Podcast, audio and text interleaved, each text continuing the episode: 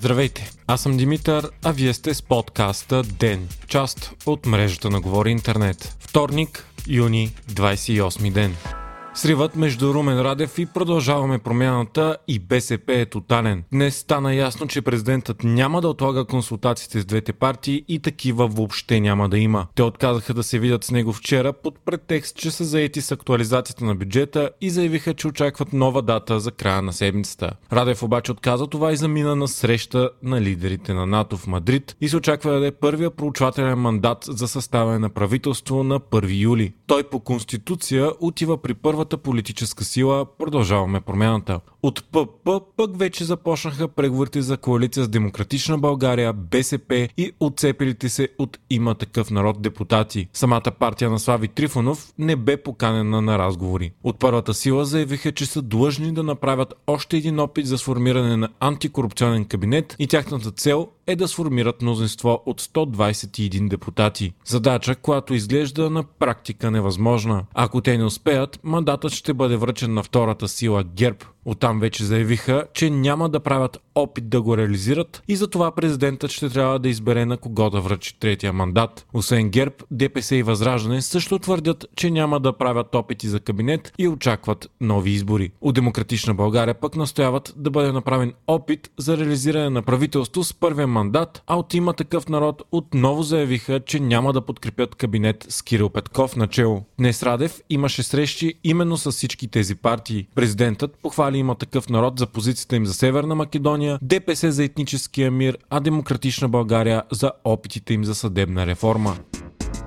Депутатите окончателно решиха вдигането на пенсиите след 4 часов дебат с пълно единодушие от 220 гласа за и един против парламентът прие тази точка за актуализацията на бюджета. Така от следващия месец минималната пенсия скача от 370 на 467 лева, максималната пък от 1500 на 2000.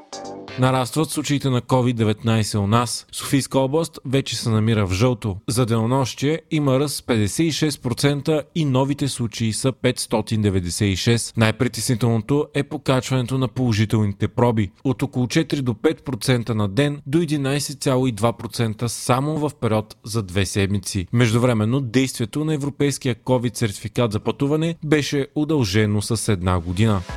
Хартиеният билет на градския транспорт в София нараства от 1,60 на 2 лева, съобщава Дневник. Няма да има обаче промяна на цената на електронния билет. Решението се взима, за да се стимулира закупуването на електронни билети и карти. Билетите в столицата обаче вече ще бъдат разделени на две категории за време. За до 30 минути и до 60 минутни пътувания. Тези за 30 минути ще са на цена лев и 60, а по-дългите ще струват 2,20. Отпадат обаче месечните карти за една линия, както и картите за 10 10 пътувания за 12 лева вместо 16. Месечната карта за цялата градска линия ще бъде 50 лева, а за хората до 26 годишна възраст 25. Всички тези промени ще се съгласуват от столичния общински съвет в края на юли, но почти сигурно ще бъдат приети.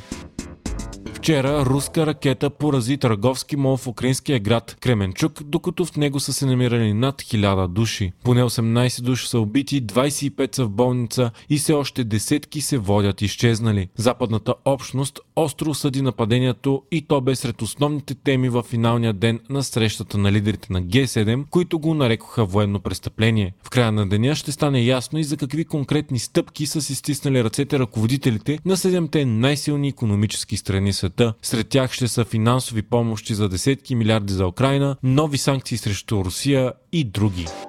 Веднага след срещата на Г7 много от лидерите ще пътуват към срещата на върха на НАТО в Мадрид, която се очертава да бъде историческа. Двете основни теми са отговорът на руската агресия в Украина, както и присъединяването на Финландия и Швеция към Алианса. Анализаторите отбелязват, че руската агресия е разтърсила из основи пасивното в последните години НАТО и го принуди да се върне към основната цел, заради която Алиансът е създаден – противовъздействие на военната заплаха на Москва. Лидерите на държавите членки ще коментират увеличение на на военната подкрепа за Украина, както и увеличаване на военните сили в източния фланг на НАТО. Приоритет ще бъде и удържането на нарастващите амбиции на Китай за следващото десетилетие. Ще бъде направен и сериозен опит да бъде склонена Турция да промени позицията си. Страната е наложила вето за приема на Швеция и Финландия, а за нови членове трябва да има единодушие. Очаква се увеличение на силите за бързо реагиране на НАТО, при това драматично от 40 000 на над 300 000. Това става след предупреждение на премиера на Естония, който заяви, че при сегашното състояние в случай на атака от Русия, балтийските държави ще бъдат залечени от картата, докато НАТО предприеми контратака за освобождаването им. Срещата ще определи